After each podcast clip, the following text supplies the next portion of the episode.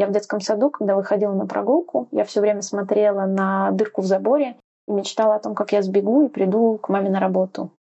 И это было каждый день, во время каждой прогулки я стояла и смотрела в эту дырку в заборе.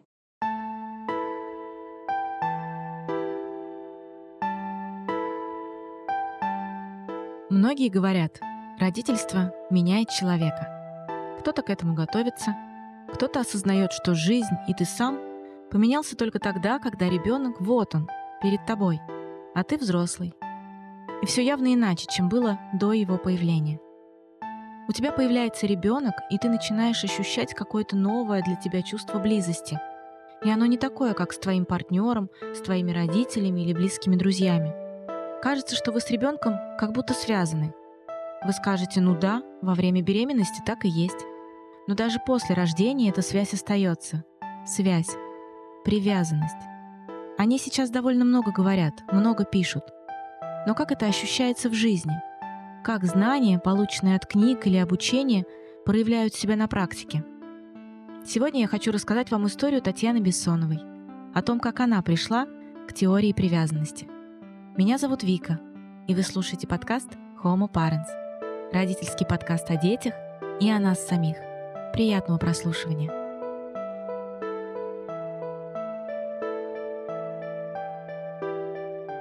Меня зовут Татьяна. Я достаточно долго проработала в HR руководителем.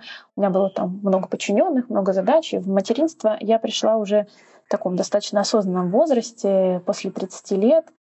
И вначале материнство я тоже воспринимала как некий проект, который нужно сделать, там что-то достичь, что-то получить. Э, и чем больше я его так воспринимала, тем сложнее мне становилось, потому что оказалось, что здесь все не так, как в офисе. Работая в офисе, моя героиня, конечно, представляла себе, как это будет, когда она станет мамой.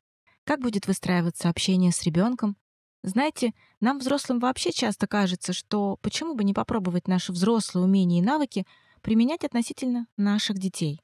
И Татьяна, с богатым опытом организации рабочей деятельности внутри компании, тоже имела определенный взгляд на свое материнство и родительство.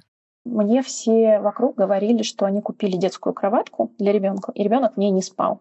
И я думала, боже, я хочу, чтобы мой ребенок спал. Я же такой очень нацеленный человек. Если я хочу, чтобы ребенок спал отдельно, он у меня будет спать отдельно. И у меня это была какая-то идея фикс, что ребенок должен спать отдельно, все высыпаются. Я очень много читала о том, как важен сон детский, взрослый. И я, значит, вот знаешь, поставила себе цель, и я к ней шла. Мой ребенок будет спать отдельно. Что для этого нужно сделать? Сделай раз, сделай два, сделай три, сделай так. И в итоге получалось, что я цели своей добивалась, то есть ребенок у меня спал отдельно, но это было такой ценой, что оно того не стоило. То есть э, сейчас я понимаю, у меня второй ребенок, и мы спим вместе, и я понимаю, насколько это проще всем, легче всем, насколько больше удовольствия от этого всем.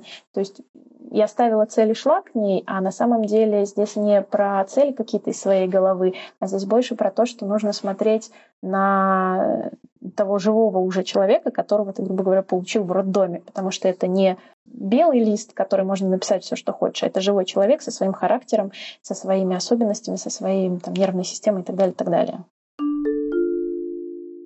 Основным триггером у меня сработало, что действительно что-то работает, а что-то нет. Это история про не приучайте ребенка к рукам, и пускай он становится самостоятельным. И э, у меня ребенок э, первый очень впечатлительная девочка, она чувствительная, и она такая э, любила проводить время там вместе со мной как-то, и она боялась от меня отходить. И чем больше я ее толкала к тому, чтобы она становилась самостоятельно, тем менее самостоятельно она становилась. И все истории про то, как можно делать, например, с людьми на работе, ну вот у тебя есть цель, ты можешь людей этих замотивировать, например, да, сделать положительное подкрепление или отрицательное подкрепление, и люди пойдут к этой цели. Она с детьми не сработала. Ну, с моими детьми, э, мне кажется, с большинством детей тоже может не сработать, что ты их толкаешь в одну сторону, а на самом деле они туда не идут. И вот здесь возникает вопрос, что не только не работает история, что я хочу спать, чтобы она, я хочу, чтобы она спала. Не только не работает история, чтобы я хочу, чтобы она спала отдельно, я хочу, чтобы она была более независимая. Но и в принципе не работает, получается, вся схема, когда ты придумываешь, куда надо бежать, да, как ты как руководитель придумываешь, что все бегут туда, а дальше ты придумываешь, как людей замотивировать бежать туда, да, объясняешь, что нам нужно бежать туда, потому-то, потому-то. Кто будет бежать быстрее всех, тот получит сладкую конфету. Кто будет бежать медленнее всех, тот пойдет на улицу. Да? Ну, как пример, да, если мы говорим про работу в офисе. Вот с детьми эта схема в принципе не работает. Потому что, да, ты как родитель определяешь какие-то направления, куда мы бежим. Но дальше, во-первых, эти направления сильно меняются в зависимости от детей. То есть, ты говоришь, мы бежим направо, а ребенок не может бежать направо. Не то, что он даже не хочет, он может не мочь туда бежать. И все твои позитивные и негативные подкрепления, они просто э, не работают или работают вообще не так, как ты этого ожидаешь. То есть не только один какой-то момент со сном не работает или с независимостью не работает, а вообще вся схема, я придумал, что делать, и начинаю поощрять тебя негативно и позитивно, чтобы это случилось, она вся схема не работает. Когда ты человека на работе все время мотивируешь, мотивируешь, мотивируешь, дальше он перегорает и вообще увольняется или не хочет делать эту работу. То есть, в принципе, даже система мотивации на работе с взрослыми людьми не работает так хорошо, как об этом пишут часто в книгах. Это довольно сложный момент осознания. Взрослые системы выстраивания отношений порой не работают даже с самими взрослыми. Применять их с детьми тоже, ну, как-то не выходит здорово. А что же тогда? Тогда Татьяна стала изучать детскую психологию и ближе познакомилась с теорией привязанности. Я стала смотреть, а что же тогда вообще с детьми. И я могу тебе сказать, что мне хотелось, чтобы ребенок спал, и мой ребенок спал. То есть я достигала этой цели но получая ребенка, который спит там по всем нормам, я видела, что это не приносит ни мне счастья, ни ей. И когда я пыталась сделать, чтобы она была более независимая, я тоже видела, что как мне это тяжело дается, и что это прям ломает меня, как ей это тяжело дается. И вот тяжело дается, есть такое хорошее понятие мой внутренний ребенок. Вот я представляла себя в детстве, э, я вспоминала какие-то моменты из своего детства, которые а, меня очень сильно в детстве травмировали. И сейчас в взрослом возрасте кажется, ну что такого там произошло? Ну там мама пообещала прийти и не пришла вовремя. Или, там, не знаю, мама куда-то уехала чуть на дольше, чем хотелось бы. Но это ну, какие-то мелочи жизни, и неважно. А я вспоминаю свои ощущения в детстве, и для меня это были какие-то моменты ужасной боли, ужасного недовольства собой, мне казалось, что это я виновата, что что-то случилось непоправимое. Ну, то есть э, ребенок, я понимаю, что ребенок воспринимает все по-другому, не так, как мы. И в какой-то момент я прочитала книгу, я, честно говоря, уже не помню даже, как называлась книга, но там вот касалась теории привязанности, и я читала, и я узнавала себя в детстве. И я понимала, что вот те проблемы с привязанностью, которые описываются, они у меня есть. И мне, вот я читала, и мне прям хотелось плакать. Хотя я такой вообще я не плачу по жизни. Сейчас уже плачу. Сейчас я благодаря там, теории привязанности, в том числе и там, годам терапии, я к этому прихожу. Но тогда я была я там, не плачущий человек. И я читаю и понимаю, что это настолько трогает мою душу и моего внутреннего ребенка, что я просто не могу не пойти туда.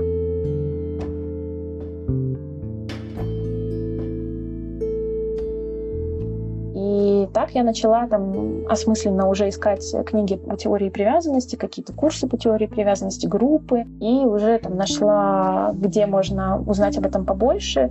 И чем больше я погружалась в, в эту идею, в эту теорию, тем больше я понимала, что вот наверное, именно то, что нужно мне, что нужно моему ребенку, и что нужно мне не как родителю, а мне как человеку, который хочет исцелить своего собственного ребенка. То есть внутри себя мой собственный ребенок. И сейчас я это делаю не сама, я прохожу обучение в институте по теории привязанности, и я занимаюсь психологом. Я понимаю, как шаг за шагом я э, исцеляю своего внутреннего ребенка, и я становлюсь взрослым а, благодаря тому, что я воспитываю детей.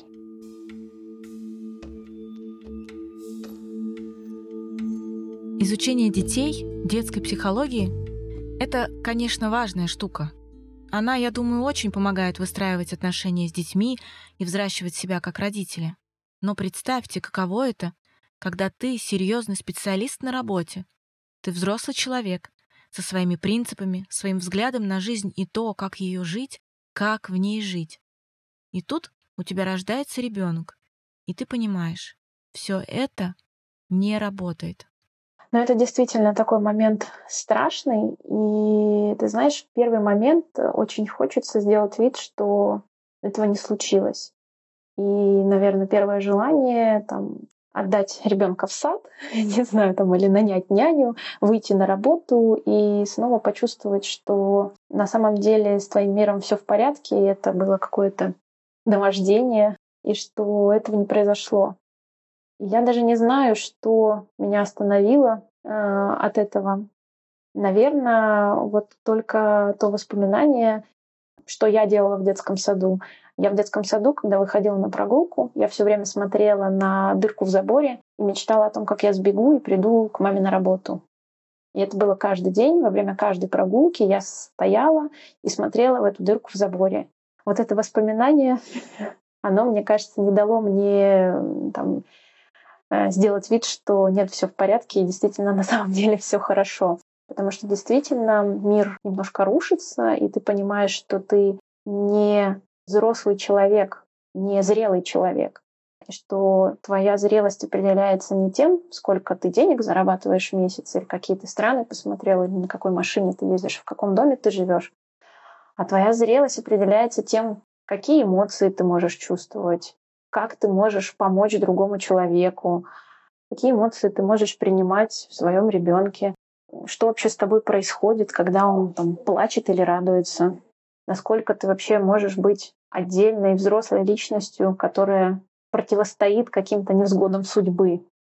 И когда ты меряешь себя вот этой линейкой, то ты где-то там в самом начале этого пути. И с одной стороны, это страшно и неудобно, но с другой стороны, э, если этот момент как-то пережить, то становится очень круто, потому что ты понимаешь, что кризиса, что у меня уже все есть, э, и мне больше ничего не надо, его точно не будет. Потому что у тебя все есть по одной линейке, которая она уже для тебя становится не важна. Мне кажется, что привязанность — это умение остановиться в какой-то важный для ребенка момент. Это про эмпатию и принятие эмоций другого маленького человека. Моя героиня всегда была про энергичность и даже отпуск проводила настолько активно, что после него хорошо было бы сделать еще отпуск. Сейчас же, с появлением детей, Татьяна научилась замедляться и быть больше в моменте, больше никуда не бежать. С эмпатией же все оказалось не так просто. Ну, здесь как раз мне было, наверное, сложнее всего, потому что как, наверное, у многих детей Советского Союза, да, эмоции это было что-то, что нужно было контролировать, сдерживать. И я была хороша в этом. Мои эмоции были запрятаны где-то очень глубоко, и многие из них вообще не доставались, и я к ним не прикасалась годами. И, конечно, рождение ребенка и дальнейшем приход вот в теорию привязанности, он сейчас очень меня лечит, да, можно сказать так, потому что я там, по-новому узнаю себя, узнаю вообще, кто я, чего я хочу, что я чувствую и что мне вообще можно с этим сделать и как жить, да, когда в тебе куча, например, гнева, и не затыкать его, а попытаться выпустить и найти какое-то экологичное решение. С одной стороны, никого не убить, не напугать, с другой стороны, не держать его в себе и не пытаться просто сделать вид, что его нет. А что для тебя стало открытием, когда ты стала разбираться в этом вопросе? Ну вот прям, что, может быть, ошеломило, когда ты об этом узнал? Больше всего, наверное, меня удивили две вещи. Первое — это насколько терапевтично может быть игра для взрослых даже людей, что можно проигрывать какие-то свои ситуации, свои для всех, включая взрослых, и для детей, и для взрослых, что даже взрослый человек может проиграть свои какие-то эмоции, страхи, переживания и их выплеснуть, его там, не знаю, отпустит, ему полегчает, он что-то новое о себе узнает в игре. А второе — это самое большое открытие, наверное, это про слезы, что слезы — это не то, что нужно прятать и что-то плохое, да, а наоборот, что слезы это такой способ принять ситуацию, пережить ее, адаптироваться к ней, адаптироваться прям по-настоящему и больше не возвращаться к ней там, миллион раз, пытаясь придумать, как же ее решить, а правда научиться жить там, с той ситуацией, которую ты не можешь изменить.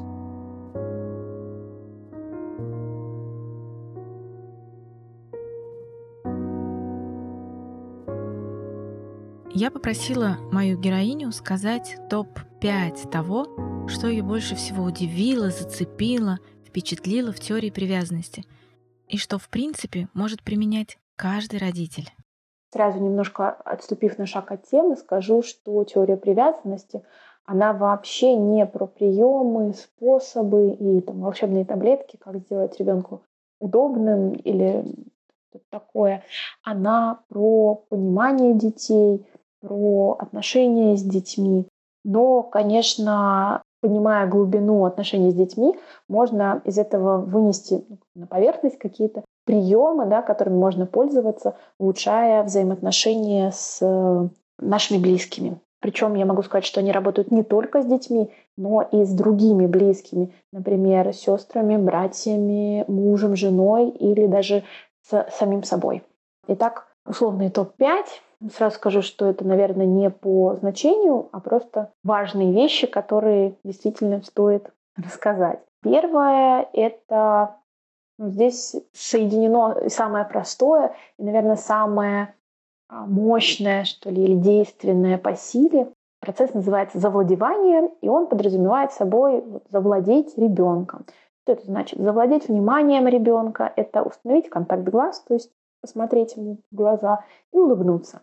На самом деле очень простая вещь, но если начать осмысленно пробовать завладевать своим ребенком как можно чаще, каждый раз, когда он проходит мимо, а, можно достаточно только контакт глаз и улыбка, ну, можно к этому еще подключать э, там, касание, прикосновение какое-то, какой-то разговор еще. Даже если только установить контакт глаз и улыбнуться, и делать это регулярно и постоянно, ребенок получает мощнейшее приглашение от взрослого в свою жизнь, и отношения меняются очень сильно. Второе, опять же, не по значимости, да, а может по каким-то моим открытиям. Это игра. Для меня было настоящим открытием, что игра важна не только для детей, но и для взрослых, какую она имеет роль и значение для развития ребенка, и какое она значение имеет для взрослых, что при помощи игры можно выпускать свою фрустрацию, можно отыгрывать непережитые эмоции, можно пробовать на себя какие-то новые роли. Ну и банально просто, если у вас ребенок двух-трех лет, вы наверняка знакомы с противлением, да, что не хочу, не буду, все буду делать сам, даже если у вас прекрасная привязанность в этом возрасте, да, это нормально. И тогда простая игра помогает делать все. Одеваться, чистить зубы, выходить на улицу, возвращаться обратно. И это, конечно, магический мир и для взрослых, и для детей. Третье – это сватовство. Имеется в виду, что мы сватаем э, ребенку или другим взрослым, ну давайте про ребенка, мы можем сватать ребенку людей или места, или какие-то вещи, делая их для ребенка более ценными. Чаще всего это нужно, если мы вводим ребенку в деревню привязанности да, какого-то взрослого, например, няню, или бабушку, которую он не видел, или папа, если папа редко бывает дома, то мы ребенку рассказываем, посмотри, как вы похожи, а вот этот человек тоже любит, там, не знаю, кошек, как и ты. Давай посмотрим, какая у него кошка ой, как он говорил, что ты ему нравишься, как ему понравился твой рисунок. Да? То есть мы соединяем двух людей, это можно делать между сиблингами, то есть между братьями и сестрами. Можно это делать про какое-то место, например, рассказывать, как э, не просто как здорово, например, ходить в садик, да, если предстоит поход в детский сад, а, например, что в детском садике есть знаю, игрушки в виде кошечек, если ваш ребенок любит кошечек. Или что туда привезли новую машинку, и вот эта машинка, она на самом деле родственница твоей, а не братик и сестричка. Ну, то есть это опять же какая-то такая, я уже сейчас подключаю игровую составляющую, но смысл в том, чтобы соединить, да, соединить какие-то вещи, а, найти схожие объекты, придать им значимости – те, которые вам необходимо внести в жизнь ребенка. Третье – это режиссирование. Тут корни его находятся в том, что мы в целом понимаем, что ребенок незрелый, и им управляют в основном не мысли, какие-то поступки и планы, а им управляют эмоции. Да? Он движим этими эмоциями. И там, где мы видим незрелость ребенка, мы вместо того, чтобы его поучать, наказывать, мы им режиссируем. Ну, например, если ребенок э, бросается в песочницу песком, то вместо того, чтобы ждать, когда он начнет бросаться, и вот здесь говорить не бросай, не смей, давай сейчас уйдем, или там, угрожать чем-то, мы заранее знаем, что ребенок, скорее всего, будет бросаться песком, и мы ему показываем, смотри, в песочнице мы играем вот так, песочек мы кладем вот сюда. Если мы видим, что э, ребенок э, дерется, да, то есть его перехлестывают эмоции, в определенных ситуациях, ну, понятно, что мы стараемся просто до этого не довести и увести его раньше, но все-таки мы понимаем, что может случиться такое, что ребенок будет драться. И тогда мы ему говорим, если твои ручки захотят драться, приди ко мне и скажи, мама, ручки хотят драться. И мы понимаем, что это не сработает сразу, как волшебная таблетка. Раз, и ребенок перестал драться и начал ходить нам об этом рассказывать. Но э, со временем, да, действительно, ребенок сможет выглядеть как зрелый да, благодаря вот этому режиссированию. Важно понимать, что он не становится из-за этого зрелым, он просто выглядит как зрелый. Да, это большая разница.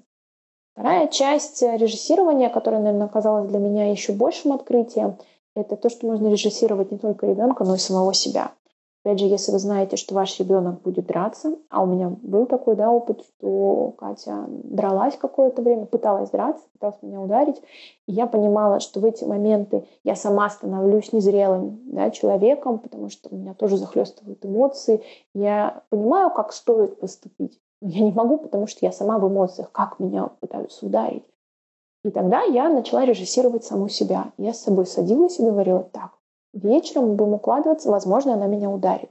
Надо подумать, что нужно сделать. Так, я могу поиграть с ней в пальчиковые игры, я могу выпустить заранее ее фрустрацию. Если в моменте она начнет драться, я буду делать это, это и это. Вот так, вот так я буду ее отвлекать. И тогда э, я и режиссирую ребенка, и режиссирую себя, и это имеет для меня это просто какое-то волшебство тоже в плане результатов. Следующее, ну, наверное, вот условно последнее в пятерке, но не совсем не последнее по смыслу, это слезы, это важность слез и важность слез так называемых тщетностей. Это э, когда ребенок или взрослый, неважно, человек понимает, что его попытки изменить ситуацию, они не увенчаются успехом. Так, как он хочет, не будет. Оно случилось не так, и оно не будет так, как нам нужно и как мы хотим. И тогда можно отплакать это, можно, не, ну, не обязательно прям, натурально слезами плакать, можно погрустить по этому поводу. Может быть, это тяжелый вздох будет, да, такой, не получилось, очень жаль, но не получается. И благодаря вот этому переживанию тщетности появляется возможность адаптироваться к тому, что мы не можем изменить. И это чудесно работает для детей, и это тоже чудесно работает для нас, для взрослых, потому что для нас это иногда единственная возможность что-то принять. Например, если мы не можем, нам сложно переносить слезы ребенку, потому что нам в детстве не давали выплакивать свои слезы, то мы можем погрустить по этому поводу и сказать, как жаль, ведь я имел право, я был маленький, и мне хотелось плакать, я мог плакать, и мне бы стало лучше. Как жаль, что мне не удавалось поплакать тогда, когда мне это было важно. Или погрустить о том, что как жаль, что у меня там сейчас нет столько свободного времени, сколько я хочу. Очень жаль. И это про такое принятие, это не значит, что все на свете мы должны принимать. Нет, ни в коем случае. Понятно, что те вещи, которые мы можем изменить, мы должны пытаться изменить, и дети могут пытаться изменить. Но то, что изменить не получается, вот если мы это примем, погрустим по этому поводу и примем, и дальше жить уже с этим, что да, вот пока вот моя жизнь такая, когда появится снова окошко, я ее изменю, а пока я ей наслаждаюсь. Знаете, я часто слышу, когда говорят о том, что как прекрасна теория привязанности, как здорово ее использовать при общении с детьми, как здорово уметь принимать эмоции ребенка адекватно, правильно, по-взрослому на них реагировать. Но вообще-то может быть довольно сложно реагировать правильно, согласно этой теории. Ведь когда мы были маленькие, помните, не знаю, как у вас, но я часто слышала, что кому-то из детей говорили, когда я была ребенком, а вокруг кто-то говорил из взрослых. не реви. Ну как, помните, в Карлосоне даже было «не реви», а я говорю «не реви». Вот у нас в детстве так было «не реви». Надо было как-то собраться и терпеть, держать в себе. Ну что ты раскисла, ну что ты как какая-то рева корова. А теперь нам говорят, теперь ты взрослый, у тебя теперь есть ребенок. Принимай его эмоции, правильно, поддерживай, сохраняй. Как это делать, когда у тебя такого детства не было, у тебя такого опыта не было?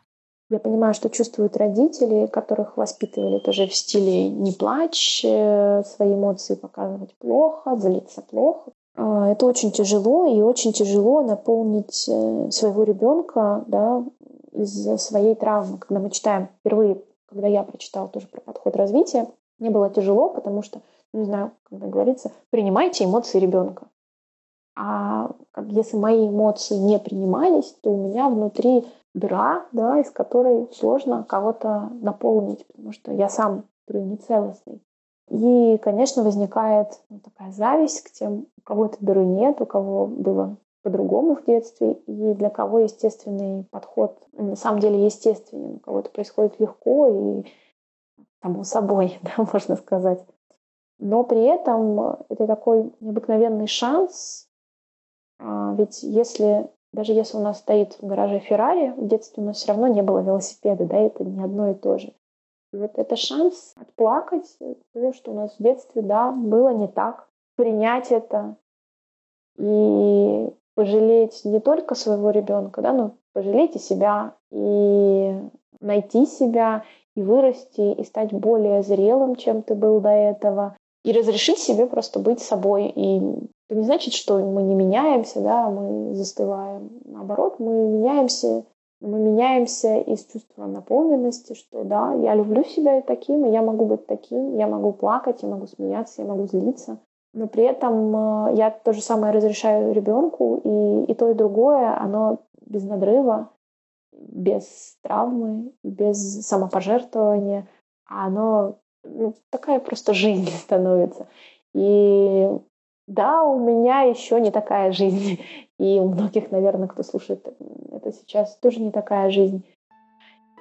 И, наверное, до конца стать зрелым, ну, может быть, никогда не получится, да, и принять полностью, отжить, пережить все свои там травмы и переживания.